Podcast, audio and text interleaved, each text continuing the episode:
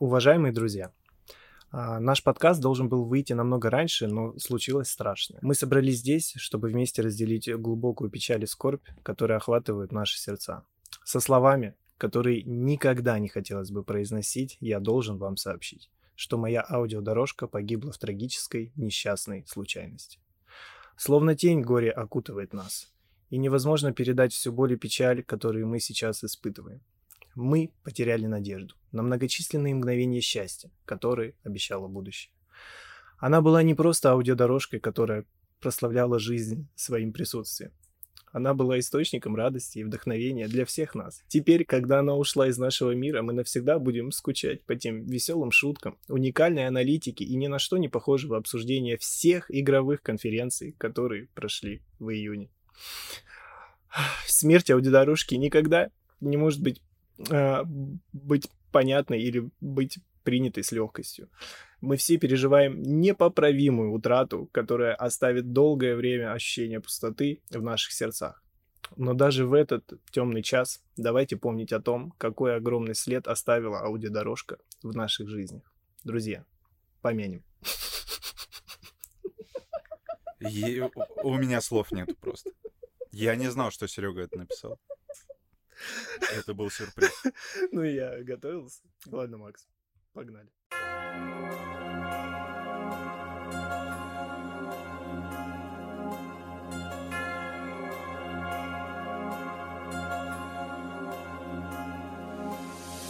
Всем привет! В эфире подкаст «Культ Гикинга». У микрофона уже пятый раз я, Максим Сканерс, и вечно опаздывающий на запись подкаста Сергей Ланг. Снова я, да. Всем привет.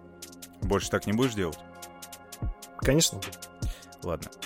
В этом подкасте мы делимся своей энергией от обсуждения любимых игр, фильмов и всего, что связано с гик-культурой.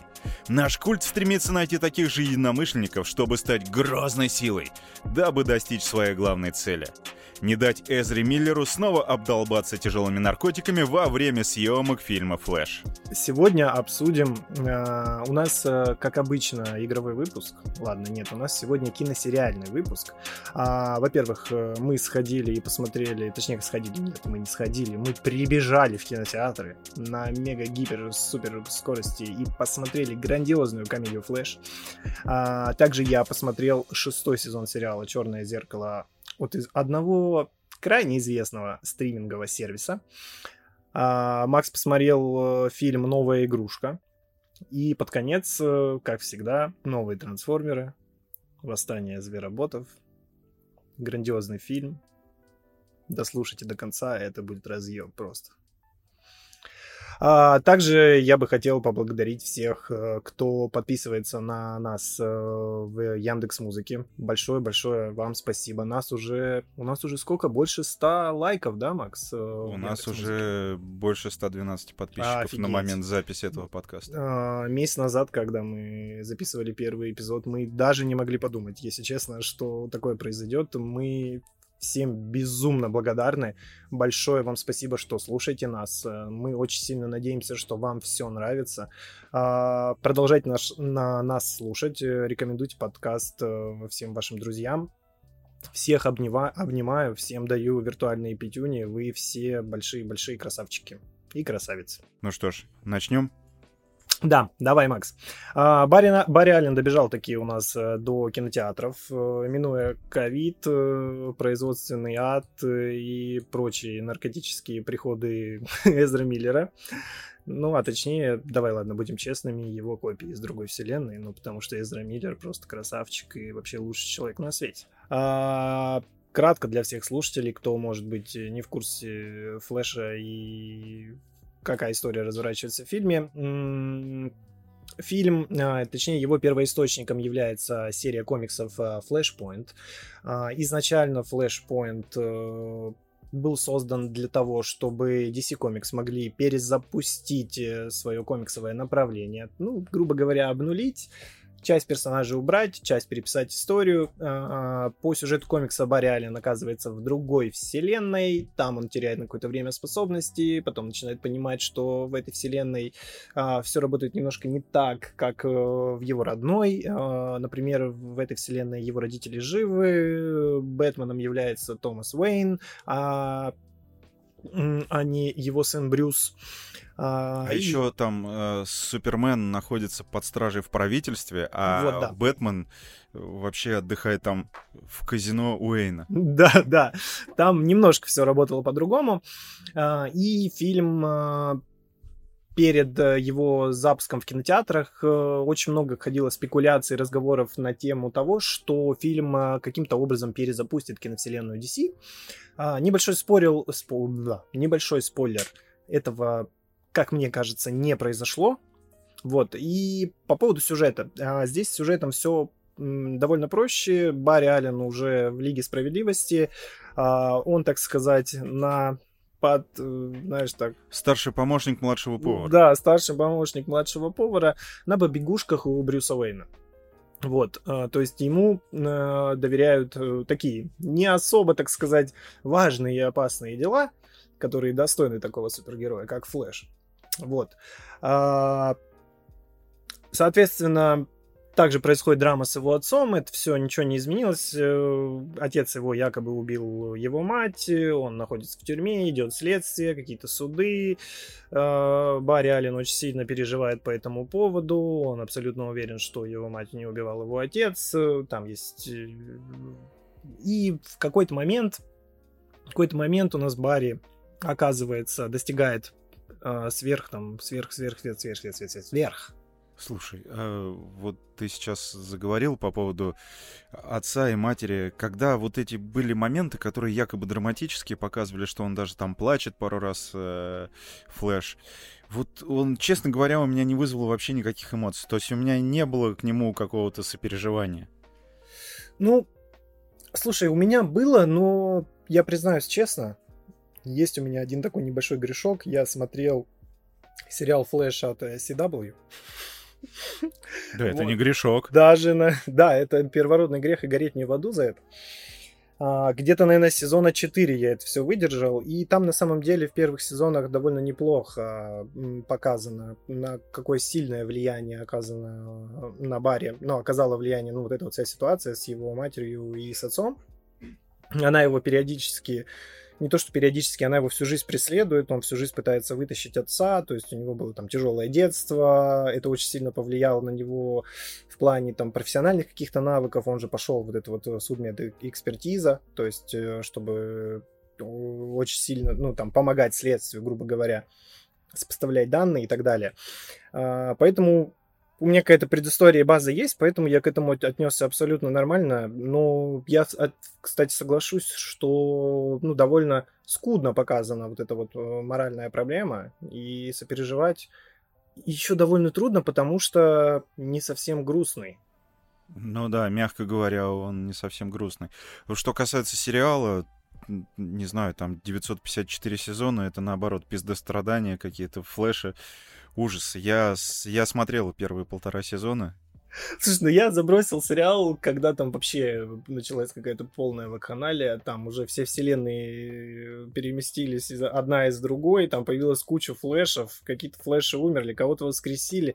Ну, типичный вот этот CW, 25 серий в сезоне, которые выходят каждую неделю, идут весь год. А, это сейчас уже невозможно смотреть, и я это бросил давным-давно-давно. Насколько я знаю, Флэш вроде как закончился или вот заканчивается. Слава богу, отпустят э, бедного актера, я забыл, как его зовут. По-моему, он только и делает, что играет Флэша. Он реально... Он уже постарел. Да, он уже, наверное, постарел. Э, так сказать, проводят с работы и на пенсию отправят заодно сразу же. Вот. Короче, Возвращаясь к сюжету, Барри Аллен оказывается в другой вселенной, по фильму, мы уже про фильм говорим, где его мать жива, а, Соответственно, некоторые события идут э, не так, как в его вселенной. Во-первых, он оказывается не, немного в другом временном промежутке. Здесь нет Супермена. А, здесь непонятно, что с Бэтменом. Не существует Аквамена. И это его перемещение в другую вселенную, соответственно, приводит там к, а, к очень печальным последствиям. Эффект бабочки. Да, эффект бабочки. Соответственно, нарушение там, таймлайна, бла-бла-бла, вот это вот все. Боже, как оригинально, мы никогда этого не видели. Ни в одном комиксовом фильме.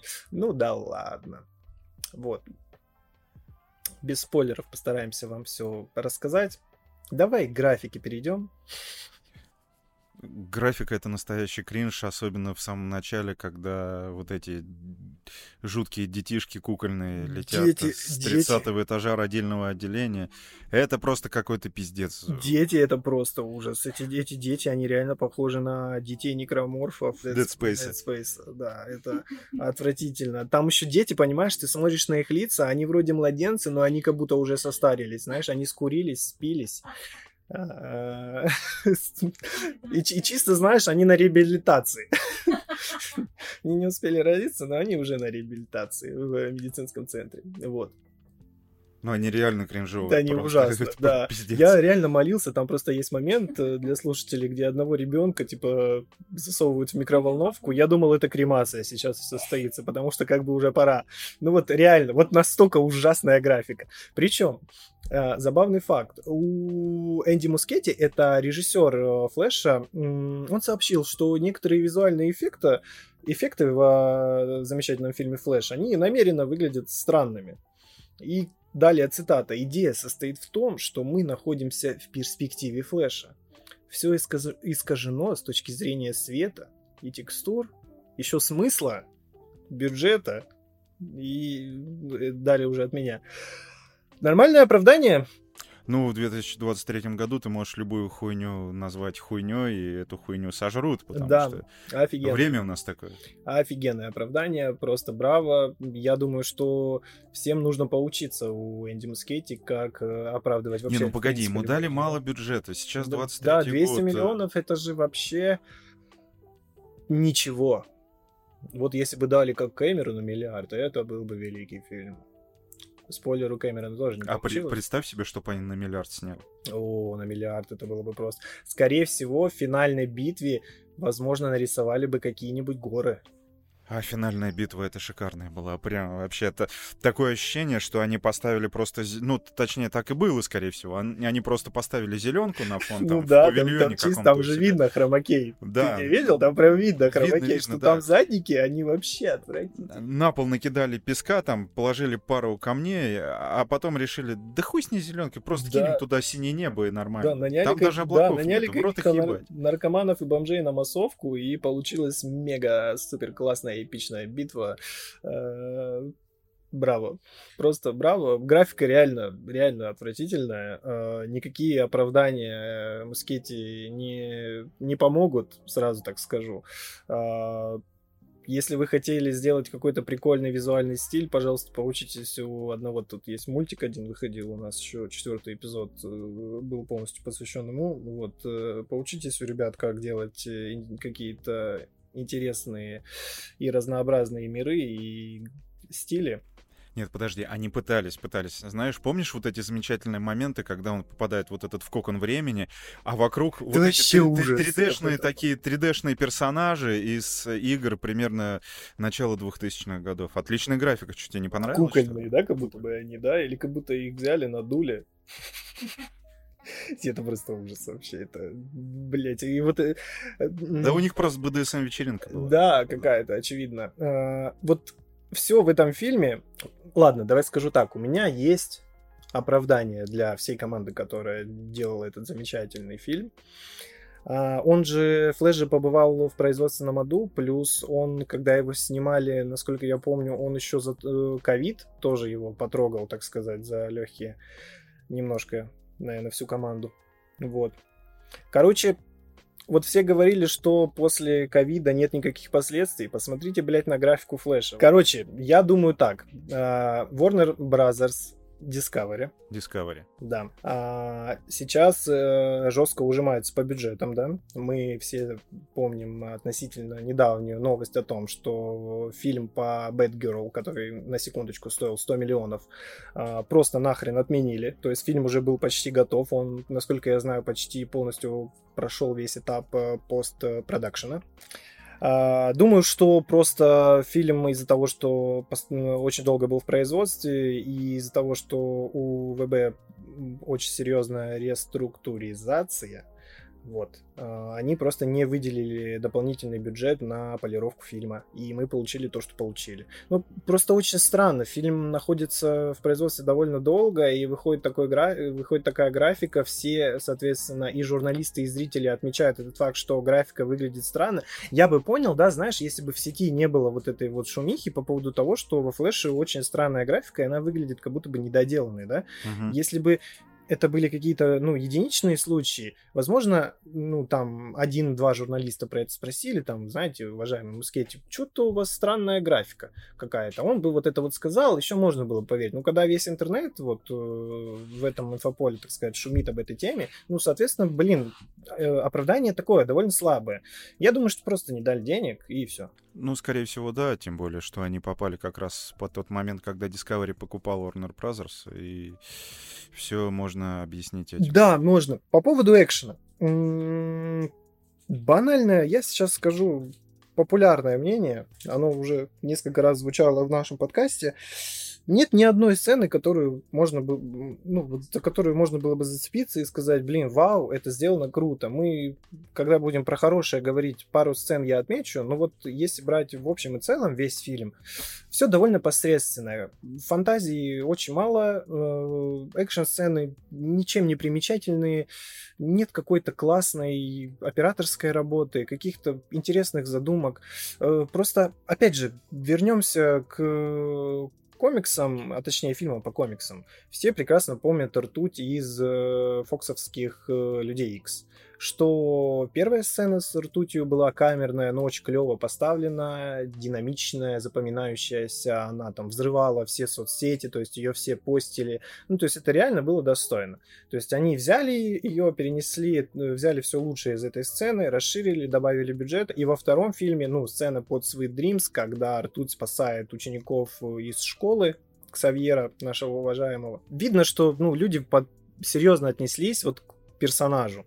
То есть они придумали классные сцены, классная постановка. Во Флэше тоже есть такие сцены, но тут прям видно, что вот опять же эта сцена с детьми, она происходит вот, вот на скорости, все в перспективе Флэша ну, все. Ну очень... она даже несколько повторяет. Да, из, э, да, да, да. Вот X. ты правильно меня понял, она повторяет, там тоже есть приколюхи с собакой э, ради рофлов и мемов каких-то. Но это все очень вторично, все очень пресно и просто ну, не, не интересно. Печаль, печаль, просто печаль. Такой клевый персонаж. Просто, блин, Флэш, он в DC, ну, он реально крутой чувак. И с, с такими данными при хорошей фантазии, если просто подойти к этому всему ответственно, можно сделать клевый, крутой экшен. Вот же люди делали и делали очень давно очень давно делали. Здесь, к сожалению, этого ничего нет. По поводу музыки быстро. Давай. Она отсутствует. Ты хоть один трек помнишь? Я mm. помню трек «Чудо-женщины». О, это, это, ж, это ж классика, ну, конечно. Да, потому Но что... появилась, правда, Да, потому что минут. он очень запоминающийся, это ее фирменная музыкальная тема. Да, здесь появляется Чудо-женщина, простите, пожалуйста, небольшой спойлер, но это ни на что не влияет, на самом деле это вот э, очередной фан-сервис, и давай к нему, наверное, перейдем. Давай. Весь фильм пропитан фан-сервисом, причем он здесь очень навязчивый, э, в отличие от того же Человека-паука, который был. Там это сделано как-то с очень хорошим, хитрым подходом, то есть ты не замечаешь, что тебе навязывают какую-то херню, э, в отличие от Флэша, где тебе прямо в экран кидают фан-сервис этот. Да, если мы опять же вернемся к нашему любимому Человеку-пауку, ну, Максим не очень любит, я прям обожаю. Вот, э, если мы в Человеке-пауке уберем весь фан-сервис, то фильм, в принципе, ну, потеряет какой-то изюминки и растеряет, может быть, немножко количество эмоций, но сам, ну, фильм, сам как фильм и сама история, она, в принципе, останется целостной. Вот. Э, э, здесь же фан-сервис, если его убрать, э, ну, фильм просто развалится на части. Короче, я вот не люблю фильмы, где фан-сервис сделан ради фан-сервиса. Лутбоксы ради лутбоксов. Да, лутбоксы ради лутбоксов. Короче, чтобы вы понимали, Флэш это э, сервис фильм с лутбоксами. Да, э, По поводу сцены после титров, тоже очередной фан-сервис, который не, не несет в себе никакой смысловой нагрузки и не дает вообще никаких намеков или теории о том, куда вообще вселенная DC будет двигаться дальше. Плюс сцена после титров идет после всех титров, не после вот этих первых классных анимированных титров, как обычно бывает у одной конкурирующей известной компании. Вот. Э, здесь нужно отсидеть. Еще, кстати, забавно. Э, первый раз кстати, с таким сталкиваюсь. А, вообще у нас удивительный, да, кинотеатр. Постоянно что-то новое. То, кстати, да, нам мы, кстати, шли в IMAX, и нам опять не дали очки. Второй Это, раз уже? Да, второй раз уже. Это какая-то лотерея. А, и произошло еще удивительное. Как удержать всех э, зрителей в зале, чтобы они досмотрели все сцены после титров? Просто, блядь, нахуй, не включаем свет, не открываем двери, контролера вообще нет, он просто отсутствует и спа... убежал убежал в другую вселенную, контролер, и все, и реально никто не ушел. Вот мы полный зал людей, все сидят, идут эти титры минут 15, все сидят, как будто бы ты в заперти, и ты, знаешь, ощущение складывается, что, чувак, выхода нет, братан, даже, даже табличка выход не светится. Смотри, скотина. Да, смотри, смотри, вот эти вот эти вот все гении вот перед тобой, вот они, они. Мало того, что ты фильм говенный посмотрел, посмотри еще, пожалуйста, кто его делал вот они, они все, как на подбор. Просто браво. Ну, прикольно, прикольно, да. Ну, зато весь зал сидел, смотрел сцену после титров, э, но которая тоже говно. Вот. Э, скажу от себя одну вещь, хотя мне, в принципе, все от себя. Э, Кристиана Бейла, к сожалению, не завезли. Денег, видимо, не хватило. Если бы Кристиан Белл появился в этом фильме в роли Брюса Уэйна из киновселенной Нолана, для меня это бы спасло фильм. Вот честно тебе скажу. Я большой фанат Темного рыцаря. Это один из э, там, моих любимых фильмов. Э, да, да, я знаю, Макс, к нему можно много чего предъявить этому фильму. Но вот у меня очень теплые впечатления от похода в кинотеатр на первого Бэтмена, на второго и даже на третьего от Нолана. Вот, но Бейла нет. Ну, с учетом того, что здесь Бэтмена, Бэтмену уделено много сцен, много времени экранного, ну, наверное, с Бейлом было бы прикольно, да.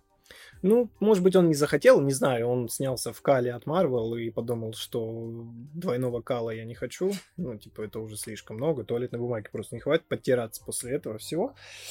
И, видимо, может быть, не согласился, либо просто не позвали. Мне кажется, они просто денег не дали, может быть, они бы и хотели, но просто напрашивается, как Кристиан Бейл здесь. Давай на про хорошее. Ну, такое хорошее. На где-то 60-80 километров в час, вот хорошее. Примерно. Подожди, стой. А, смотрите, из, хор- из, из хорошего, тут Макс хочет поделиться, я заранее предупрежу, что это небольшой спойлер, про это как бы было известно, писали на всех новостных ресурсах, но если вы все-таки боитесь, то, пожалуйста, перемотайте на одну минуту, Макс. Э, короче, из хорошего было появление Николаса Кейджа э, в роли Супермена э, в той сцене, когда были у нас мультивселенные. И было также появление классического Супермена, это было очень круто. Причем э, в сцене с Николасом Кейджем там прям постарались. То есть они ему там прям и нарисовали графоны, какая-то битва с каким-то непонятным чудовищем. Ну, то есть вот во всех вот этих сценах именно... Так с... вот куда все деньги-то ушли. Да, все деньги ушли на Николаса Кейджа. А, в этой сцене прям постарались. Она реально хорошая, она реально клевая. Есть кто не в контексте вообще ситуации. Причем тут Николас Кейдж. Когда-то давно Николас Кейдж э, был утвержден на роль э, Супермена. Даже есть архивные фотографии, где он в костюме этого Супермена, в котором он как раз появляется во фильме «Флэш». Вот. А, это такая дань а, неизбывшейся мечте.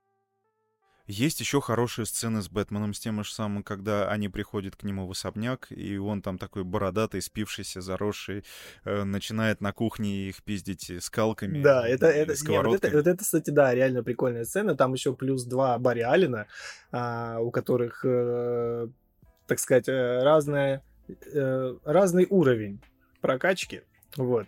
И один из них там так прикольно уворачивается, а второй типа постоянно получает пиздюлей от старого Малк... Май... Май... Майкла Китона алкаша, который бухает в баре. Вообще про актерскую игру э, не хочу сильно там как-то понятно, что у Эзры Миллера там репутация бежит впереди него, вот, хотя казалось бы он флэш, но все же. Э, он неплохо и отыгрывает. Во-первых, э, здесь два Барри Аллена, они немножко разного характера. Если оригинальный Барри, он такой прям вот задрот с тяжелой травмой, там, смерть, и он еще не понимает, как, э, типа, ну, насколько он сильный, там, то есть, ну, вот эти все моральные дилеммы, там, бла-бла-бла, ну, типичный флэш классический, то вот второй Барри Аллен, он как раз вот в той вселенной, где все хорошо, его мать жива, у него было нормальное детство, и вот он такой типичный, знаешь, молодой человек, у которого там... Раздолбай. Да, раз, раздолбай, распиздяй, который не знает, чем он хочет заниматься, у него есть какие-то кореша, с которыми они долбят грибы, они вместе живут, типа, и он такой прям веселый. Вот не... у них там тоже очень клевые диалоги комедийные, когда да, они да. там в комнате с пацанами с этими общаются. Да, там, своими. там реально прикольно. То есть... Особенно вот эта девка, которая там встает с кровати. Да, если, да, вот оригинальный Барри, он такой зажатый, закрытый от мира, там ему тяжело общаться с людьми, то вот второй Барри, он прям вообще не мизантроп, он прям открытый, он всему так клево удивляется, постоянно что-то снимает на свой телефон, там типа это говорит, типа, чтобы на память память, там запечатлеть. И у Эзра Миллера очень неплохо получается отыгрывать э, одного и того же персонажа в двух ипостасиях, что, за что ему респект. Слушай, в принципе, нормально. Он меня, вот, как актер, он нормальный чувак. Мне кажется, он нормальный чувак, как комедийный актер. Я не знаю, насколько он раскрывался вообще в драматических ролях где-то, потому что, ну, я как-то с ним особо ничего не смотрел. А, вот как ним... комедийный, наверное, неплохо. А есть с ним один а, занимательный фильм, который я смотрел в глубоком детстве, называется «Трудно быть э, тихоней». А, это, по-моему, еще есть какой-то роман по этому фильму. А, там он играет, короче, чувака нетрадиционной сексуальной ориентации, у которого глубокая тяжелая подростка, подростка. И он это делает очень круто. Ну, то есть он, он может в драму. Там прям хорошая драма, типа, прямо ну, хорошо. И я еще словил кринжа с момента, когда Майкл Китон появился в роли Бэтмена в своей Бэт-пещере, вышел на балкончик такой, одетый уже красивый. Такой, да, я, я Бэтмен. Бэтмен. Это у меня сразу ассоциация с новым Бэтменом, когда вот этот чувак Бэтмен приходит э, в дом, где проводится расследование, и там стоит охранник, полицейский точнее стоит, и он спрашивает, «Слышь, ты кто? Ты куда вообще?» и Он не нашел ничего лучше сказать. «Ты знаешь, кто я?» «Я Бэтмен». «Я Бэтмен». Ну вот тут примерно такой же момент. Не, эта сцена, ну, нормальная, слушай. Не знаю прям, что к ней докапываться. Ну, ты имеешь право, Макс, потому что мы живем в свободной стране. Совершенно верно. Совершенно верно. Вот. Знали бы, где мы живем. Ох, вы бы охренели, насколько это свободная страна. А, я бы еще отметил, что мне понравилось, помимо сцены с Китоном, мне еще понравилась стартовая сцена с Бэтменом Бена Аффлека. Там такая довольно стандартная погоня, но она хорошо нарисована, она очень динамичная, там даже есть э, сцена, снятая одним кадром на мосту, насколько я помню, вот в этой погоне. То есть она неплохо поставлена. Ничего выдающегося, но окей. С точки зрения экшена хорошо. Да, с точки зрения экшена, ну, типичный Бэтмен гонится за какими-то бандитами и хочет им вломить и сломать, блядь, позвоночники и все скулы, и, я не знаю, короче, все кости, которые есть в человеческом теле, Бэтмен прям, он прям несется. Вот, э, сломать им лица. Кайф. И я бы еще отметил, что у фильма хорошие шутки. Вот в зале прям много людей смеялось. Я не над всеми угорал, ну, есть прям реально качественные, э, прям хорошие. Некоторые из них э, как раз связаны с тем самым фан-сервисом. А, еще важный момент, который стоит обсудить. А, если ты заметил, в этом фильме нет какого-то явного антагониста. Есть э, чертов генерал Зод, э, который появился снова. Ну, он настолько плоский, настолько неинтересный, и сам актер ходит с каким-то скучающим выражением лица, как будто ему вообще похую. А ему-то реально похую, Макс. Э, Майкл Шеннон, он же в интервью говорил, что он вообще изначально не хотел сниматься э, в роль Зода э, во Флэше, потому что когда он читал сценарий, он сказал, что ну, его персонаж типа сильно упростили, он там, знаешь, просто затычка э, для того, чтобы определенные действия в фильме произошли. Вот. Э, он реально, ну, по сравнению с тем, что здесь даже, понимаешь, допустим, те, кто не смотрели Супермена, да, они даже его мотивацию не поймут. Ну, типа, что-то прилетел за каким-то криптонцем, что, блядь, хочет, непонятно. Типа там же в Супермене Ну, было... Ничего не объясняют, да. Да, ничего не объясняют. Здесь как будто бы ты уже изначально должен знать, что там э, Зод прилетал за Калелом э, для того, чтобы типа там возродить э, свою планету, потому что там есть какая-то какой-то генетический код, там, который в него заложил отец Супермена, там, короче, все вот это вот тебе объясняют. Я, кстати, еще хотел отметить, я в Супермене очень сильно кайф- кайфовал с его вот этой вот левой руки, вот этой девушки. Я, к сожалению, блин, плохо подготовился вот в этом плане. Я просто кайфую вот с этой актрисой. Я, блин, всегда хотел узнать, как ее зовут. А мне просто внешне нравится, она такая харизматичная. Ну, вот эта вот его правая рука, вот эта вот девушка. Она что в Супермене там отыгрывала прям такую, знаешь, такую суку исполняет. Такая, знаешь, цепная собака, вот прям, которая грызется в горло. У нее еще лицо такое очень выразительное, знаешь, как будто она тебе реально сейчас одним взглядом просто череп про- проломит. Она здесь тоже есть, спасибо за нее. И последнее, по поводу красивых девушек. э, Очень красивая Супергерл. э, Актриса, которая ее играет, зовут э, Саша Калли. Насколько я знаю, это, по-моему, бывшая модель. А, Хотелось бы, возможно, посмотреть фильм про с ней про Супергерл, только нормальный фильм с хорошим сценарием, потому что здесь персонаж вообще не прописан. И желательно, чтобы его снимали по- э, не Warner Brothers, но это Ну, возможно это- только это- в параллельной Да, вселенной. это возможно в параллельной вселенной. Бля, как я завидую всем, кто живет в параллельной вселенной. Бля, наверное, смотрят нормальный флэш. Супергерл там у них классная. Эзра Миллер людей не пиздит в барах. Красота. Хорошо жить во вселенной, в которой нас нет, да? Э, Я думаю, что на этом можно закончить, в принципе, обсуждение злосчастного флэша, и в следующем блоке мы перейдем э, к обсуждению черного зеркала.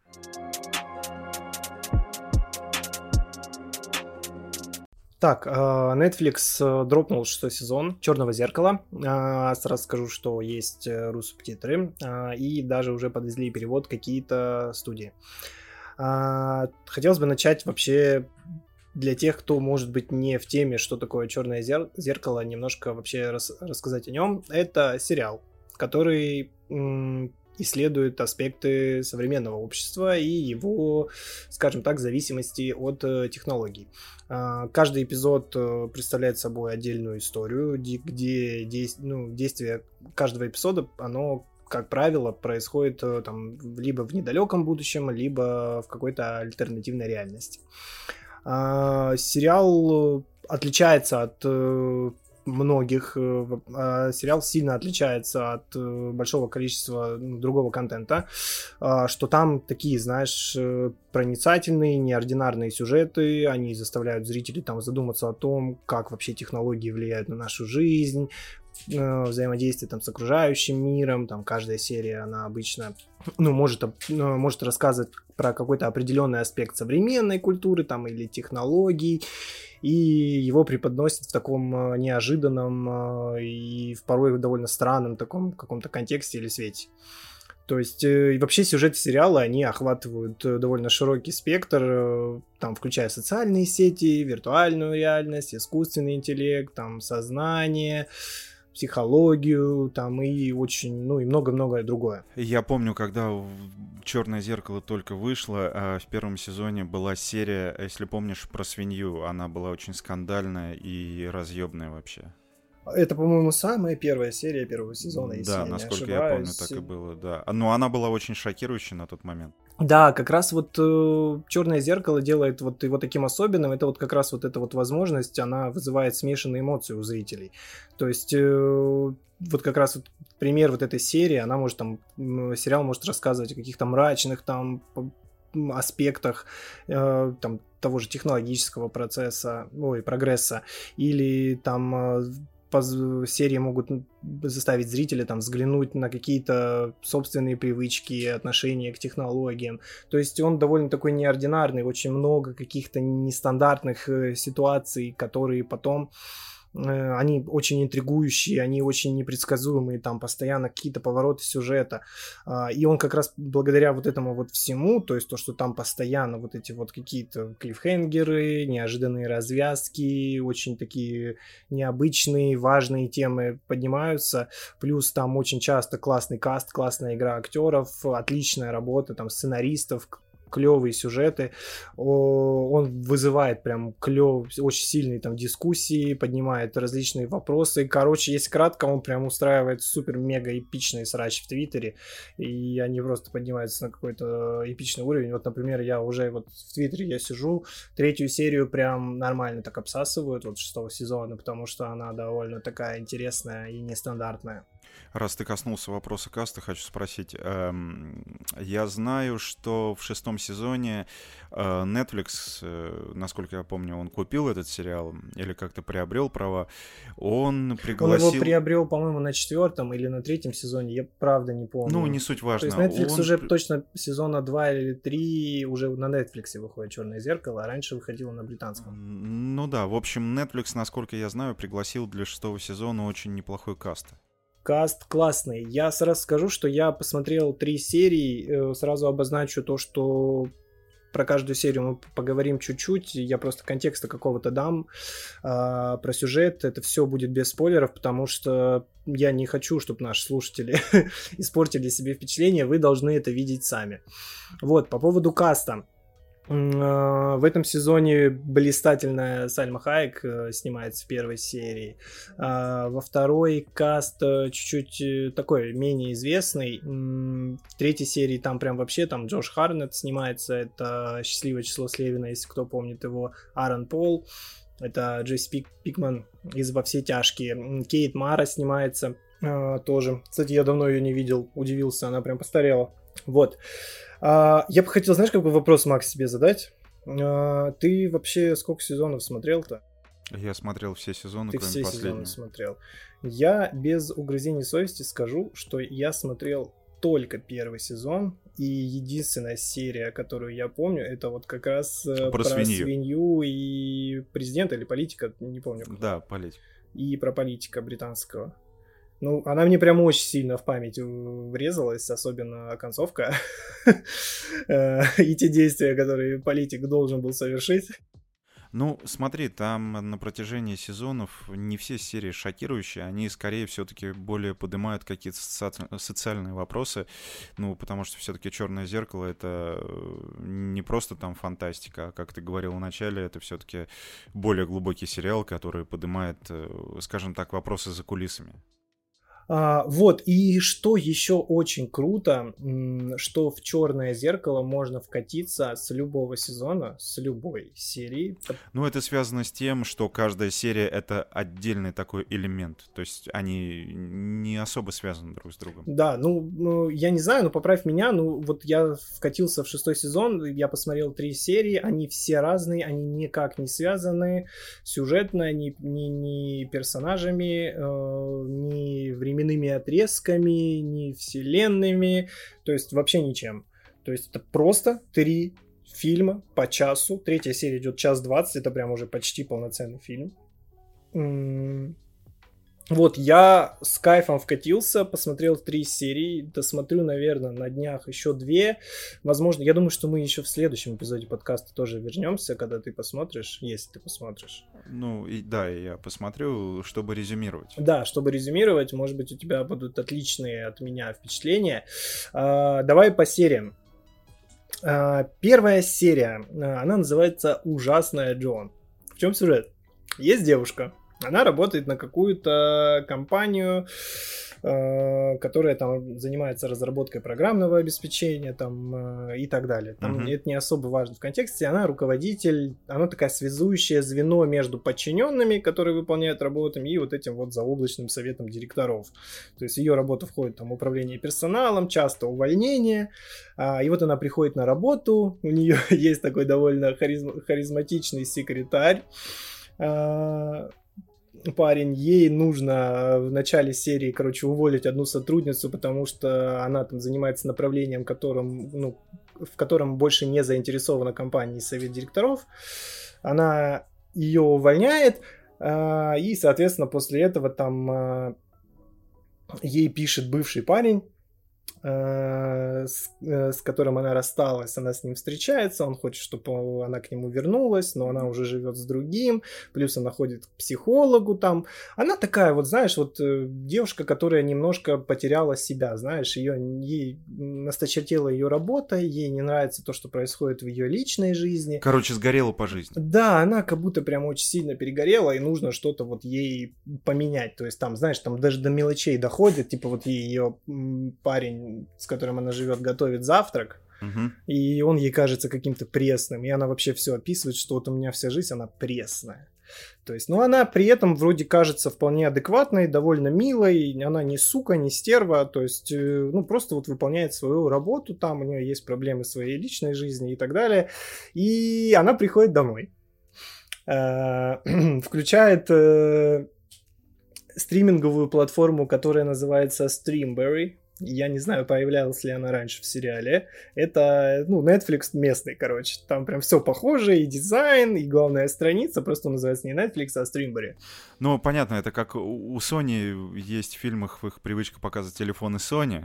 Также и здесь Netflix решил типа свой интерфейс замутить такой. Да, а, они с парнем долго пытаются выбрать, что, короче, им посмотреть, и находят э, сериал, который называется «Ужасная Джон». Главную героиню зовут Джон. Там на постере Сальма Хаек в той самой одежде, в которой она была а, в этот день на работе с точно такой же прической. Они такие, типа, что за херь? Типа, включают, соответственно, эту серию. И этот сериал. И в первой серии происходит, короче, весь ее день, который она прожила. Рекурсия. Да но с незначительными такими, знаешь, изменениями. Во-первых, я бы хотел отметить Сальму Хайек, она просто божественная, у нее восхитительный вот этот вот латиноамериканский акцент – Боже, она прекрасна. Она, как она выглядит в свои, в свои года, это просто мое почтение. И как она играет. И вот в сериале вот эта вот Джоан, она прям сука, стерва. То есть, типа, знаешь, вот э, все моменты, которые происходили с настоящей Джоан mm-hmm. в жизни, они в фильме э, немножко переиначили все. Где, допустим, она случайно там уронила на сотрудника ручку, да, а в сериале вот этом вот в котором играет Сальма Хайек, она, короче, типа, специально ее бросила на сотрудника, знаешь. И когда она увольняла девушку, Сальма Хайек, э, она, типа, ее прям, знаешь, уволила так вот прям очень неприятно, некрасиво, то есть они как будто бы добавляют какие-то эмоции. И вот, соответственно, героиня в шоке, все ее знакомые начинают, короче, смотреть этот сериал, непонятно, что происходит, потом Netflix шагает еще дальше, в сериале, где есть Сальма Хайек, Сальма Хайек приходит домой, включает местный Netflix, и там другая очень мега известная актриса в главной роли, я не буду спойлерить, то есть там прям, блядь, вообще, да, там прям, блядь, ломание, я не знаю, какой стены вообще происходит. И дальше разворачивается полнейший пиздец. Герои будут пытаться выяснять, что вообще происходит, как с этим совсем жить. Э, все, все ее окружение начинает реагировать на это все. Они будут пытаться выяснять, как вообще этот сериал может существовать, как он дословно, чуть ли не дословно, короче, э, рассказывает. И причем серии выходит, знаешь, вот типа она день прожила, и вечером дропается серия. Слушай, а это не Мускетти снимал случайно? А то, может, он на флеш натренировался, а тут решил, о, Netflix, серийку сниму, ты такую похожую. Я не знаю, вообще, просто браво. Э, серия очень смешная, э, она местами очень жуткая офигенно отыгрывают актеры. Сальма Хайек, опять же, повторюсь, просто богиня. Э, там настолько есть очень абсурдные сцены, которые прям вызывают какой-то у меня, вот у меня лично вот сцены некоторые из этой серии какой-то детский восторг вызывали. Я вчера в инсте, кстати, постил у себя скриншот э, без контекста, знаешь, сюжета, и там вот это вот Джоан э, говорит такую фразу «Прости, что я насрала в церкви, я больше так не буду». Ну, типа, знаешь, вот это как бы вообще без контекста. Короче, первая серия просто топчик, но дальше идет вторая. А, еще, еще, еще один момент. Первая серия связана с технологиями, то есть, ну, все стандартно. Типичное mm-hmm. черное зеркало, технологии, как они влияют на людей и к чему это вообще может привести, а, когда вы просто листаете телефон. Вот. Браво. Вообще, мне прям очень зашло. Вторая серия а, я не совсем в контексте. Насколько я знаю, что э, Черное зеркало это в основном все-таки ну, про технологии и так далее. Вторая серия это триллер. Исключительно триллер. Главный герой э, ж, приезжает э, с Лондона э, со своей подружкой, с которой он учится в университете на кафедре кинопроизводства, то есть они будущие режиссеры. Они приезжают домой в какой-то маленький-маленький, очень красивый, с великолепной природой городок в Шотландии, потому что там я видел отрывками, вроде это, вроде это Шотландия. Короче, чувак хочет снять какое-то супер-мега артхаусное кино, связанное там непонятно с чем. Я, честно, не хочу вдаваться в контекст, это вообще не важно. Ну, то есть он хочет снять то, что никому не интересно. Вот. Он приезжает домой, они знакомятся с мамой главной героини, и это она прям очень странная. Ну, типа, вот прям вот типичная вот эта вот женщина, да, сразу вот у тебя, короче, она тебя немножко пугает, знаешь, у него какие-то очень странные движения, стран, странная ми- мимика, она очень странно себя ведет, странно разговаривает, как будто бы пережила какую-то очень сильную там эмоциональную травму. Uh-huh. А, и вот они, короче, начинают. А город вообще пустой, он как будто умер. И его подружка, они заходят в бар, где, короче, работает кореш э, вот этот вот э, главного героя. И они рассказывают ей историю, что раньше это был типа популярный туристический городок. Ну, там места очень красивые, прям природа, вообще горы, реки, там типа прям вообще красота. А, такая погода, они приезжают, и они рассказывают историю, что здесь когда-то давно, типа, короче, был чувак, который, типа, приехали, короче, туристы в этот городок, они неожиданно пропали, их начали искать, а, так и не нашли, потому что потом умерла принцесса Диана, и все на это забили. В итоге этот чел, короче, убил 8 человек, он жил там в каком-то отдаленном доме, никто никогда не знал, не мог подумать на, на то, что это он. Там, ну, там периодически, знаешь, ну, как везде бывает, какие-то люди пропали, что-то, что-то и никто это не мог все связать в едино. Ну, много мрачнятины. Да, плюс из-за этого, короче, умер э, отец главного героя, он был полицейским из-за этой всей ситуации, то есть он там непосредственно участвовал, короче, в задержании этого чувака. А, и они, короче, решают, что нужно снимать фильм не про какой-то артхаусное говно, а вот, типа, сюжет. Типа, мы вернем там туристический бизнес, короче, в городок, расскажем эту офигенную историю про, типа, супер-мега-маньяка, который тут, типа, 20 лет, короче, курировал, и там дальше начинается вообще такой пиздец. Я сидел, типа, там есть жесткий перево- сюжетный поворот, и я, ебать, охуел. И такой, вот это прям как, каким-то финчером, знаешь, отдавала, если честно. А там режиссеры каждой серии разные. Да, разные, я вообще не знаю, кто это. Но снято все, вот солнца нет, туман, горы, вот эти вот э, деревья, леса, хвоя, все такое медленное, вымерший городок, странные персонажи, что-то здесь произошла какая-то история, и дальше постепенно там начинается вообще такой трэш. Я сидел, у меня просто, короче, сердце. типа, тудум, тудум, тудум, тудум, типа, блин. Короче, кайф, тоже всем советую. Я рассказал буквально первые пять минут э, сериала, дальше там начинается вообще полная жесть. Ну, у нас без спойлеров, поэтому... Да, у нас без спойлеров, я не буду рассказывать. И третья серия, она, наверное, у меня, если брать вот из этих трех серий, вторая. Вот это мне больше всего, мне больше всего понравилась вторая серия, третья серия мне тоже понравилась.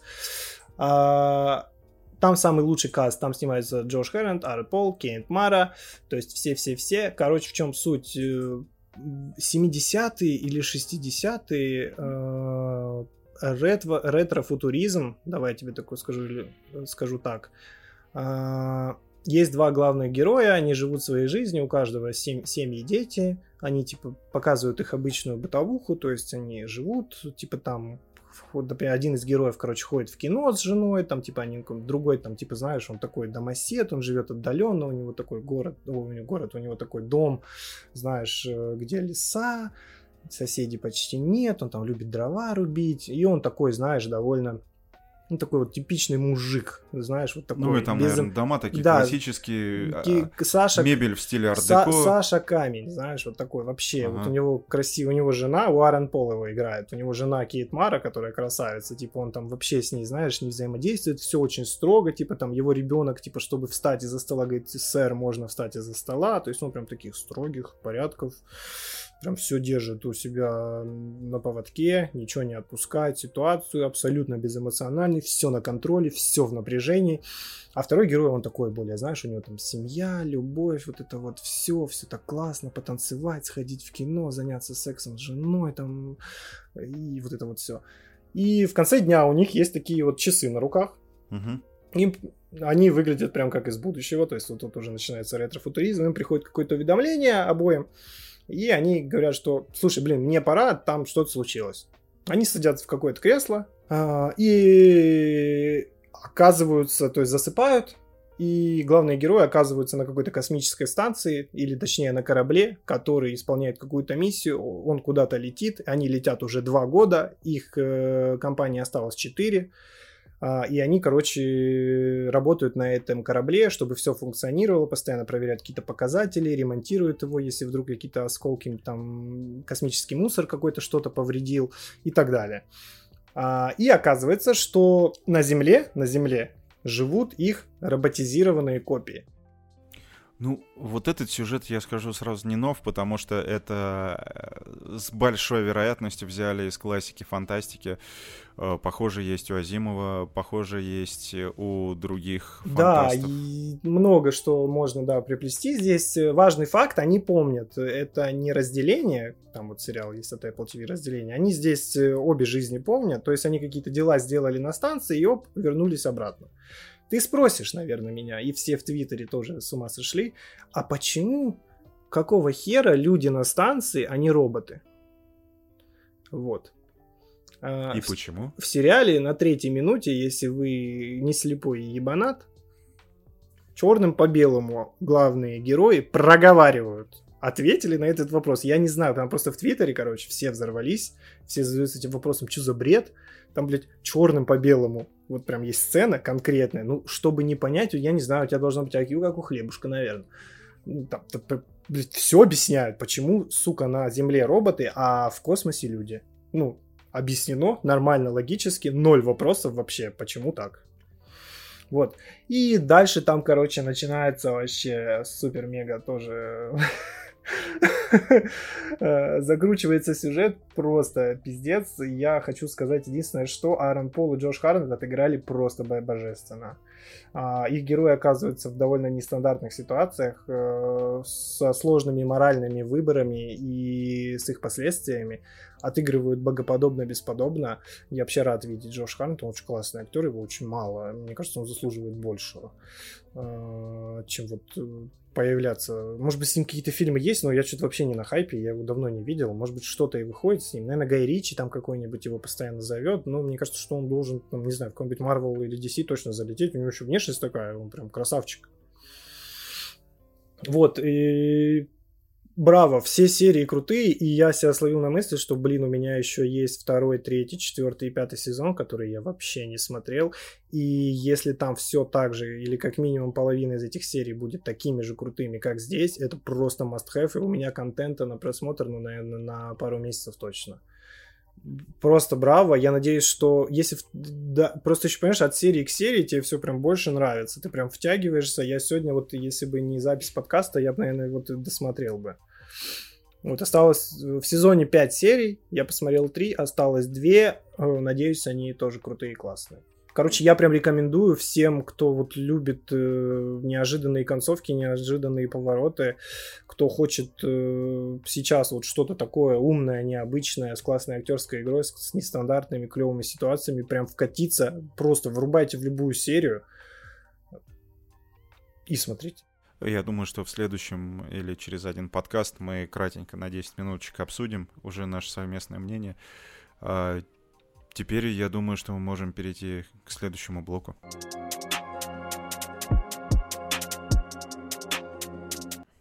В общем, Серег, в этом блоке мы обсудим фильм «Новая игрушка». Это французская комедийная драма. 2022 года выпуска, э, главную роль в которой играет известный французский актер, он известен, кстати, за пределами Франции, э, Жамель Дебус. Он э, вообще этот чувак примечателен тем, что он всегда держит правую руку в кармане. А, это связано с тем, что в 14 лет вместе с другом он спешил в школу на автобус, и они попали, перебегали через рельсы на станции Трап и не заметили поезда приближающегося. Я знаешь, что вспомнил сразу? Э, когда человек бежит за автобусом, сцену из Человека-паука и Тоби Магуайра. Я сначала подумал, может быть, это французский человек-паук. Французский человек-паук, стопудов. А, короче, состав летел на скорости 150 км в час и сбил обоих пацанов. А, правая рука Жамеля, она атрофировалась, и теперь он, как я и говорил, держит ее всегда в кармане. Но его друг, э, которого звали Жан-Поль Адмет, он погиб под поездом, и родители Жана обвиняли Дебуза в непредумышленном убийстве, но э, не смогли доказать вину. Да, охренеть. Да. Этот актер известен также по классному очень фильму «Ангел А» Люка Бессона. А, я смотрел, да. Кстати. Смотрел, да, черно-белый фильм. Да, да, я смотрел. Да? Я помню его. Вот ты, ты должен помнить тогда этого актера. Ну, Он я там тоже держит руку в кармане. рисую картинку. А, в общем, новая игрушка. А, фильм, во-первых, является ремейком хитовой французской комедии э, с названием «Игрушка» 76 года, в котором снимался актер Пьер Решар. А, история проста как тапки. Э, фильм рассказывает историю неудачника Сами, э, который устраивается ночным охранником в торговый центр. Этим же вечером э, в этот торговый центр приезжает э, сын владельца этого ТЦ Александр э, вместе со свитой подлис, который лежит ему жопу этому Александру, потому что батя владеет там половиной Франции, типа.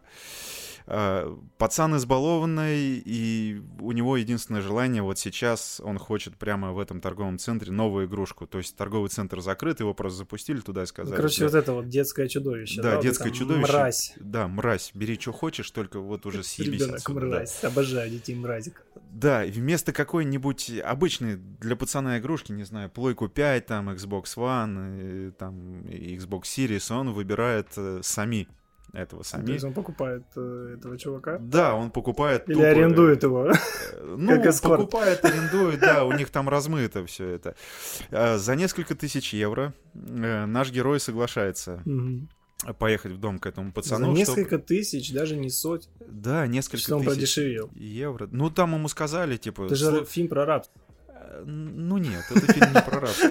Ну ему сказали, слышь, чувак, вот ты охранник, ты жалкий такой, ты- у тебя бабла нету, вот давай мы тебе там 3000 евро дадим за 2 часа работы, а ты сгоняешь и С малым, да? И С они малым там. оказываются просто мальчишник в Вегасе. развлечешь его, да.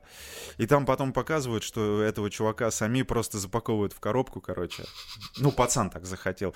Напихивает туда вот этого пенопласта всего. И когда его привозят в дом, а там огромный дворец, просто пиздейший, ну, батя миллиардер, его открывают, и он вываливается вместе с этим пенопластом, ну, типа такое позорное действие. В общем, как я уже говорил, история этого фильма, она проста, очень проста, типичная, наверное, французская такая драматическая комедия, если брать в целом. А, Но, тем не менее, за кулисами фильма э, нам рассказывают э, очень серьезные темы, поднимают э, о взаимопонимании между родителями и одиночестве, когда у тебя есть все, но нет самого главного, там, отцовской любви. Да, у тебя есть все, но ты ничего не, чувств- не чувствуешь, да? Да. А, мать мальчика, у него нету матери. Она как бы несколько лет назад умерла от болезни. А отец, соответственно, он расчёс- расчетливый бизнесмен, а, ебалу которого позавидует любой кирпич мира. То есть у него даже там э, в какой-то момент фильма происходит диалог с героем Сами вот этим, и этот герой Сами его учит, ну, как-то проявлять эмоции у них. А они ночью Короче, бухают. типичный папа, да, вот этот. Ну вот. да, вот этот типичный У папа. меня есть отец, но его как бы нет, да? Ну да, Отец да, да, да. Шрёдингера. Да, знакомая, наверное, многим историю. А, Поначалу нам показывают Александра, сына э, этого миллиардера, как такого мажор, капризный, избалованный парень. Он истерит по каждому поводу, ему все не нравится, все не так. Но со временем, естественно, образуется химия, он оттаивает, а, становится лучшим другом Сами и даже соглашается там ближе к концу фильма наладить отношения с батей. Мгм. Ну, то есть, э, я так себе рисую картинку. Ну, такой вот э, добрый французский фильм, да, про отношения, про помощь, взаимопонимание там и какие-то что всегда есть возможность, да, измениться, стать лучше. Ну да, все. Не верно. быть мразью, да, короче. Ну, как мы знаем, что как бы тема воспитания детей, она актуальна во все времена, и, естественно, много фильмов на эту тему снято. Сразу отмечу, что муви снято качественно, несмотря что это не боевик, не фантастика, то есть там нету каких-то ебических сцен. Э, или какой-то динамики, но при этом здесь много хороших, аутентичных видов, э, таких, например, как особняк богача, там нам показывают очень крутой парк, э, все очень дорого-богато, как говорится. Очень классно показан район, где живет главный герой. Там, вот знаешь, вот это такое типичное французское гетто, где там черные, арабы, они все вместе тусуются, все такие пацаны друг с другом, если что, могут ебало тебе набить, но потом через пять минут после тоже, да? набития ебала они пойдут с тобой пить водку. Ну, вот, типа такого, да. Но, как по мне, я смотрел старый фильм, э, как по мне, новый не уступает по качеству старому, то есть это случай, когда ремейк сделали mm-hmm. очень офигенно. А, есть тут, кстати, и жирная отсылка к хейту в соцсетях. А, это момент, когда все знакомые сами, ну вот эти, которые живут в этом гетто, они узнают, что он продал свою жопу миллиардеру, как бы, а этот миллиардер при этом он, э, он, короче, владелец завода, ага. где работает большая часть э, населения этого гетто. То есть, естественно, ага. они не любят этого чувака. И когда они узнают, что этот Сами продал свою жопу в рабство этому миллиардеру, там поднимается такой хейт. Э, на него делают мимасики, короче, в соцсетях. Показывают по телевизору, говорят, какой гандон, и, короче, полностью отменяют. Ну, вот это все современное. А сами, а сами половина пошли тоже, да? Мы сказали, мы тоже хотим продаться. Да, да, купи да. Потом купи, при, при, купи, при этом, на, да, купи нашу жопу тоже. При этом пожалуйста. там в конце, да, есть сцена, когда этот э, жена сами э, приходит и говорит, а, ну там собрание на заводе происходит, приезжает этот миллиардер, сын, там все собираются, и жена сами говорит, э, что, а вот вы тут собрались такие, вы разве не продались бы там за несколько тысяч евро? И все такие, да. И все такие сразу, бля, ну вот и начинают, я бы продался, да, я бы пошел тоже. Да. В фильме много трогательных моментов, действительно трогательных. Э, например, разговоры с сами Александра о матери, когда они там сидят на дереве. У пацана есть классный домик на дереве построенный. Он уходит туда, чтобы погрузиться в себя, там погрустить, поплакать. Э, их игры в домике, когда там сами вот этот э, герой, он там становится то пиратом, ну, мальцу все-таки 12 лет, ему интересны такие вещи еще, он там разыгрывает то пиратов, то читает сказки ему, они там как-то обсуждают вот эти все свои проблемы, химия ну, короче, между персонажами очень классная. Получается, что он ему в какой-то степени там, ну, просто вот додает вот этой вот отцовской движухи, да, отца и сына, там, условно говоря. Ну, условно, да, но в конце, в конце, конечно же, как в французских комедиях и драмах хэппи-энд. Драма, хэппи-энд, да. слезки, там, да, вот это. Не, на самом деле такого не хватает. Вот э, блин, комедий вообще мало. Французы же умеют качественно снимать. Они очень умеют в химии персонажа. Да, трогательно. Вот у них много вот этой вот эмпатии какой-то человеческой. Да, вот она, она присуща французам и французскому кино в частности. Наверное, европейскому кино в целом. Ну да, присуща. и даже, наверное, да, ты, наверное, прав, даже европейскому. Ну просто как вот французы, они всегда, вот французское кино мне почему-то всегда на слуху. Вот у меня французское, итальянское, американское и азиатское там какое-нибудь. А вот все остальные там, типа, знаешь, нет, это, немецкий фильм, типа, вот там, знаешь, э... немцы что могут снять, блядь, как они пиво бухают? Ну, порнуху. А, ну... ну, это определенная категория людей. Не, французы, блин, крутые. И столько у них классных фильмов. На самом деле, Бессон, конечно, тоже много чего подарил. Один плюс один, кстати. Я вообще люблю, вот когда герои оказываются, знаешь, вот такие вот э, ну, теплые для семейного просмотра такие фильмы, знаешь, когда хочешь посмотреть, впечатлиться, какие-то теплые эмоции получить э, там с семьей, там с девушкой, не знаю, поугарать над чем-то. Ну, в общем, э, такой небольшой обзорчик получился. Если вы хотите действительно, как сказал Серега, там погрустить, посмеяться, все в одном коктейле, то посмотрите фильм «Новая игрушка». Он действительно клевый, классный, семейный, очень приятное кино. А, и далее замечательно, грандиозно, великолепно фильм «Трансформеры. Восстание звероботов».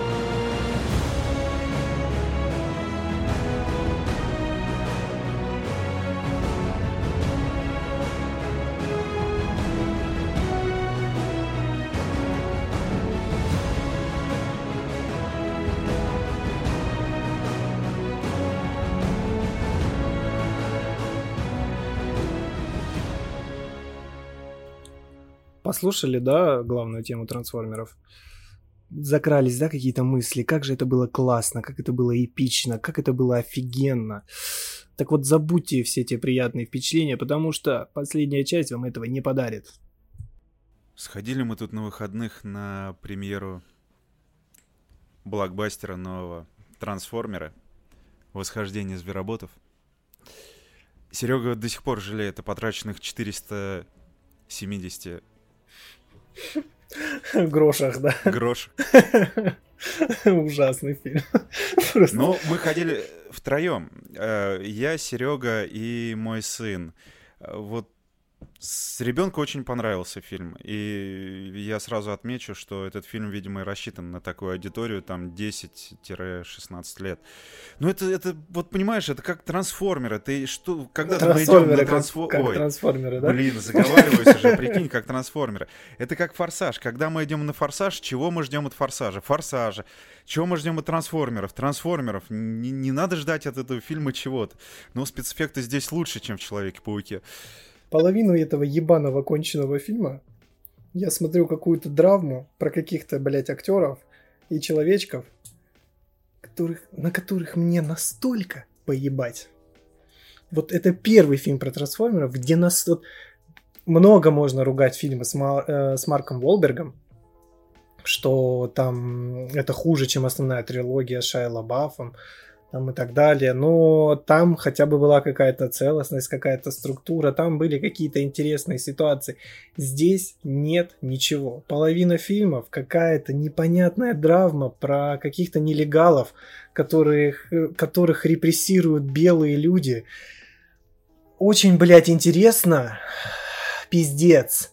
Значит, у нас один главный герой это бывший чилиец, по-моему, да? Ой, бывший чилиец, блядь.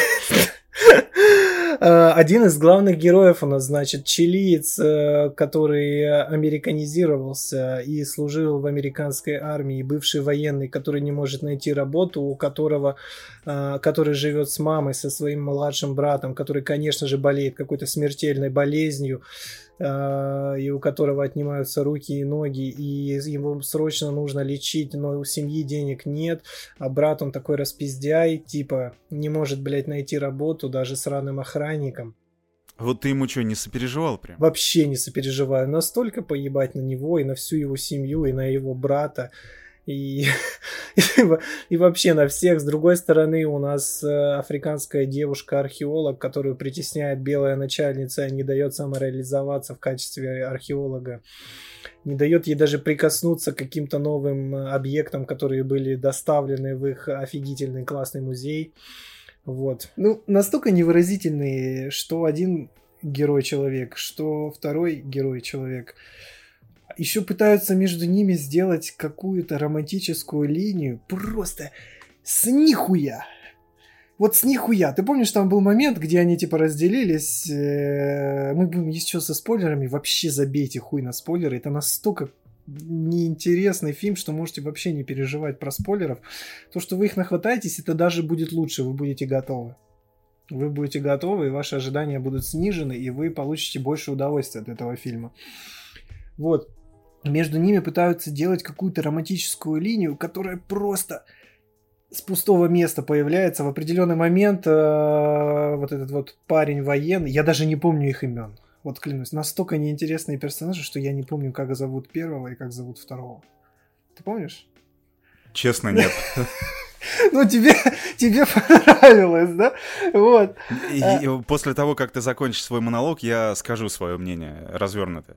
Развернуто. Я буду тебя перебивать. Нет. А, с пустого места делают эту романтическую линию, в какой-то момент герои разделяются, и вот этот вот военный почему-то очень сильно вдруг начинает переживать за эту бедную археологичку, и вообще их мотивация согласиться типа, путешествовать с э, Оптимусом и компанией тоже довольно странное. Ну, они такие, типа, ну окей. Ну, нам же надо спасти мир. Да, да, типа, Оптимусу там нужно, условно, его команде спасти мир. Пойдите с нами. И причем сначала Оптимус такой, типа, блядь, просто, типа, и хейтит их жестко. Типа, вы люди, вы ничтожные, вам нельзя ничего доверить. Да вы просто биомусор человеческий, сраные кожаные мешки. Типа, ни на что не способны. И никогда в жизни я не доверю вам, типа, выполнение какого-либо задания. А тут такой, типа, ну, пойдем, ну пойдем, ну окей, и пошли. И первый раз, значит, отправляют человека на супер-мега опасное задание, где нужно выкрасть эту гребаную, блядь, искру или что-то, ключ. Ключ это... перемещения. Ключ телепортации, да. Второй раз, значит, опять отправляют этих людей за ключом телепортации, где опять, короче, происходит какой-то полнейший пиздец, и люди опять все руинят. А, давай к Оптимусу Прайму вернемся. Возьмем трилогию Майкла Бэя. Оптимус. Лидер, мудрый, решительный, целеустремленный, стратег, тактик. Ебет все, что движется. Момент во второй части, где он в лесу разъебывает э, Мегатрона, Старскрима и еще одного какого-то подсоса Мегатрона, один в Солянова просто ебет их. Просто там в какой-то определенный момент его Мегатрон убил, но он перед этим расхерачил двоих супер-мега крутых десептиконов под эпичную музыку, классно поставленная сцена, плюс там еще Шая Лабаф, короче, носится. Есть сцены, где сняты одним кадром. Играет вот эта фирменная тема трансформеров. Все настолько эпично. Графон, блять, вырви глаз. Сука, здесь Optimus Prime какой-то подсос. Его, блядь, один раз отпиздил этот Скрудж Макдак, блядь. Второй раз его отпиздил Скрудж Макдак. И в третий раз его бы отпиздил Скрудж Макдак, он его и отпиздил. Так, стопэ, братан. Тут вообще-то, как бы, э, скажем так, некое становление Оптимуса Прайма. То есть он вначале говно. Какое становление Оптимуса Прайма? Оптимус Прайм по факту имба. А здесь Optimus Prime это какой-то стандартный подсос. Ну, он же выебал потом все. Кого он выебал, блядь? Он вот три раза получил пизды и чисто случайно, блядь, в конце запер... запиздячил этого Скраджа, Скруджа, Скреджа, блядь, как его там зовут? Короче, этого Краша Бандикута, подсо... подсоса этого, как его? Главного антагониста. Главного короче. антагониста, да. Это пиздец. Оптимус Прайм. И ладно, он еще и в характере потерял. Он вообще максимально скучный Окей, я могу согласиться теоретически, что здесь Оптимус еще не на опыте, условно говоря, да, давай так. Ну, потому что это все-таки в прошлом происходит. Yeah. Я так понимаю, что это немножко чуть позже событий фильма «Бамблби». Да, это позже события фильма «Бамблби». Это же перезапуск, по факту, мягкий такой. «Бамблби» был перезапуском, и фильм ну, чисто технически продолжает историю Бамблби. Это вот сейчас, сейчас еще один момент, до чего я хочу доебаться. У вас есть перезапуск Бамблби его очень неплохо приняли критики. Да, он собрал мало, но в целом его приняли нормально, аккуратно. Это был такой вот местечковый фильм про Бамблби с э, таким, ну, не супер-мега эпичным экшеном. Он был более личный, он лучше раскрывал Бамблби. Там была Хейли Стэнфилд, офигительная, классная актриса, я ее просто обожаю. Это вот будущая звезда, я тебе говорю сразу, вот она пока молода. Почему бы вокруг нее не построить франшизу? Тем более она девушка. Наверное, потому что она, блядь, слишком красивая, вокруг нее не... и белая вокруг нее нельзя построить э, в нынешних реалиях франшизу. Вместо этого мы возьмем, блядь, чилица и афроамериканцу. Я не расист ни в коем случае, но это настолько неинтересные персонажи. Насколько это может быть? Почему нельзя взять Хейли Стэнфилд? Она уже была в первом фильме, всем понравилась. Она на хайпе, она озвучивает Гвен Стейси. Она классно сыграла в Сокол в, э, сериале про Соколиного глаза, где, грубо говоря, воровала все внимание на себя. Нихуя. Хелли Стэнфилд идет нахуй. Бамблби у нас, соответственно, блядь, полфильма нет. Тоже заебись решение. Просто гениально. Кстати, какими-то местами фильм повторяет вторую часть Майкла Бэя. Опять какая-то, какой-то ключ, две части. Нужно их собрать, чтобы кого-то воскресить. Только в прошлом... Ну, это же мягкий перезапуск. Да, в прошлом раз это был Optimus Prime. Здесь у нас... Э... Бамблби, значит, э, получает получает э, критическое, так сказать, ранение, есть пробитие у Бамблби. Ни одной нет вот даже не за что зацепиться. Саундтрека нет. Единственная хорошая песня это реюз э, старой темы из э, первой трилогии. Единственный трек, который запоминается. И когда он включает, и когда они, когда авторы включают этот трек, ты понимаешь, насколько этот фильм сосет по сравнению с трилогией Бэя. Б- Майкла Бэя можно ругать много за что, но, во-первых, его трилогия лучше выглядит, чем вот этот вот фильм.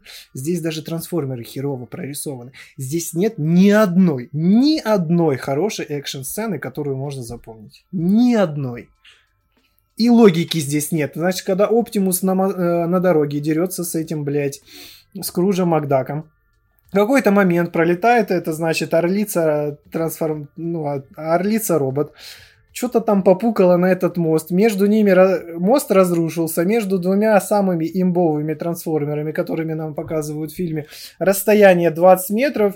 И они такие, ну все, братан, это непреодолимое препятствие. Мы не, мы не можем его пересечь. Увидимся как-нибудь потом. И вот весь фильм вот в этом, в каких-то тупых просто сценаристы Блять, там что, вот сценаристы трансформеров начали бастовать задолго, за, задолго, очень, наверное, несколько лет назад они начали бастовать до той самой забастовки, которая сейчас происходит в Америке. Потому что у меня нет другого объяснения, почему это настолько плохо. Ни экшена, ни графики, ни музыки. Окей, мы строим фильм, э, половину фильма нам показывают драму между людьми. Да я ебал в рот ваших людей, блять, раскройте мне. Единственный персонаж, который более-менее раскрыт, это Мираж. Про Миража. Охуительные, просто классные вот эти вот э, пошлые шутки про члены от него. Ну, просто вершина, вершина сценарской работы. Браво. Просто браво. Так обосраться, это надо уметь. Господи, верните Майкла Бэя, пожалуйста. Вот серьезно. Я понимаю, я сейчас бы с удовольствием, с кайфом пошел бы. Блять, у нас была Меган Фокс, у нас был Шая Лабаф. И вот мы все проебали. Майкл, прости, пожалуйста, все проебали. Я надеюсь, этот фильм не соберет нихуя, закроется к хуям, и, блядь, Paramount Pictures будет просто молиться, блядь, вернуться Майкл Бэя и ребутнуть нормально франшизу. И еще один момент. Пожалуйста, хотя бы в одном фильме уделите внимание характерам трансформеров, а не людям. Я согласен с тобой по поводу сюжета. Сюжет здесь высранный с жопы на картонку. В общем, да, э, в целом говно. Но динамика мне понравилась в целом фильме. Ну вот, ну это фильм для детишек. Ну, блин, фильм для детишек или подростков, которые фанатеют от Хасбро. От игрушек Хасбро, от игр Хасбро, от вселенной Трансформеров. Покажи мне людей, которые фанатеют сейчас от Трансформеров и детей. Ну нет таких. Все фанатеют от супергероев. Это вот у тебя у русскоязычных э, все фанатеют. Да нет. Э, от вот от всратых Марвел уже никто не фанатеет. Это так нет, это, это неправда. Если бы трансформеры были такой супер-мега популярной франшизой, уже бы давно было миллиард игр, фильмов, сериалов, мультсериалов, еще чего-то там. У вас есть офигенная франшиза, вы, окей, вы хотите ее перезапустить, ну, сдел... и у вас даже получилось ее перезапустить нормально. Бамблби в тысячу раз э, лучше, чем вот это вот не, Бамблби хороший фильм. Бамблби нормальный перезапуск, мягкий, аккуратный, спокойный, где есть хорошая актриса, за которой интересно наблюдать. Зачем? Ну, я, я не хотел видеть здесь э, старые лица актеров. Вот актер, который вот этот э, мексиканец, или кто он там, Чилиец. Чилиец, да, простите. Ну да, он никакой... Быв, бывший чилиец. Бывший да, чилиец, да, он никакой, ну, его лицо, ну, нормальное лицо, такое, ну, дефолтное вообще... абсолютно. Да, ты ему не сопереживаешь абсолютно никак. Э, короче, не знаю, мне динамика понравилась, экшен мне нормально зашел, сюжет говно, а Мираж офигенный. Мираж это единственное, что, наверное, есть хоро- хорошего а, в этом фильме, вот, вот правда. И то, вот эти вот пошлые шуточки про члены. У него еще цитаты из фильмов были. Кстати, в дубляже абсолютно проебана вот эта фишка Бамблби, то, что он разговаривает э, ну, при помощи радио. Ты вообще обратил внимание, что все вот эти его вставки, они как будто бы сделаны одним голосом? Ну, то есть здесь вообще уважаемые твои коллеги из, я не знаю откуда, из Казахстана или Армении, ну, вообще не постарались. Да, по поводу Бамблби согласен, там все-таки должно быть радио. Голос да. радио. А здесь нам как бы показывают, что также Бамблби ну, разговаривает при помощи радио, каких-то передач и вставок из различных радиостанций, но создается ощущение, что это все сделано одним голосом. Короче, это позор просто. Я не знаю, сколько Paramount потратила на это денег. Надеюсь, очень много, чтобы они были просто в минусах, и мы больше не увидели ни одного фильма по трансформерам. Ну, ты же понимаешь, что трансформеров будет снимать. А, кстати, вот вам еще жирный спойлер. Там э, будет закидка к Джай Джо. А, да, я забыл. У нас же теперь своя вселенная у Хасбро. Офигеть. Ну, Джай Джо были неплохими фильмами. Первый был неплохой. Ну, второй, да. Второй говно. Я не знаю, что там дальше снимали. По-моему, еще что-то выходило у Джай Джо. Первый был неплохой, потом они решили слить Татума, и все пошло Ченнинг Татум ушел танцевать. В да, и фильмы. у него классно получается танцевать. Супер Майк это мой любимый фильм. Так Моя мама же, фанатка. Он же танцор. Бывший. Моя мама. Ну ты смотрел Супер Майк? Это про стриптизера. Я не смотрю фильмы с танцами и песнями. Не люблю. Ты посмотри Супер Майка. Это прям достойное кино. Моя мама реально его раз пять, наверное, смотрела. Вот, не, не идите на трансформеров, пожалейте себя, пожалейте свое время, лучше займитесь чем-нибудь полезным. А, но на этом я думаю, что мы будем заканчивать. Ну что ж, друзья, на сегодня у нас все. А, спасибо еще раз, что слушаете нас. Обязательно подписывайтесь на наш э, Яндекс подкаст. А, также вы можете слушать нас на всех удобных платформах. Ссылочка есть в описании. А, конечно же, конечно же, не забывайте про наш YouTube канал. Э, там то же самое, только в формате видео. Да, если вам удобнее смотреть подкаст на YouTube, то мы, конечно же, подготовим для вас и видео-версию с классной анимацией. Вот, да, от тебя тоже всем говорю спасибо. Спасибо, что, слуш... э, спасибо, что слушаете нас. Подписывайтесь. Э, хорошего вам времяпровождения. Всех обнимаю, всех любим. Пока-пока.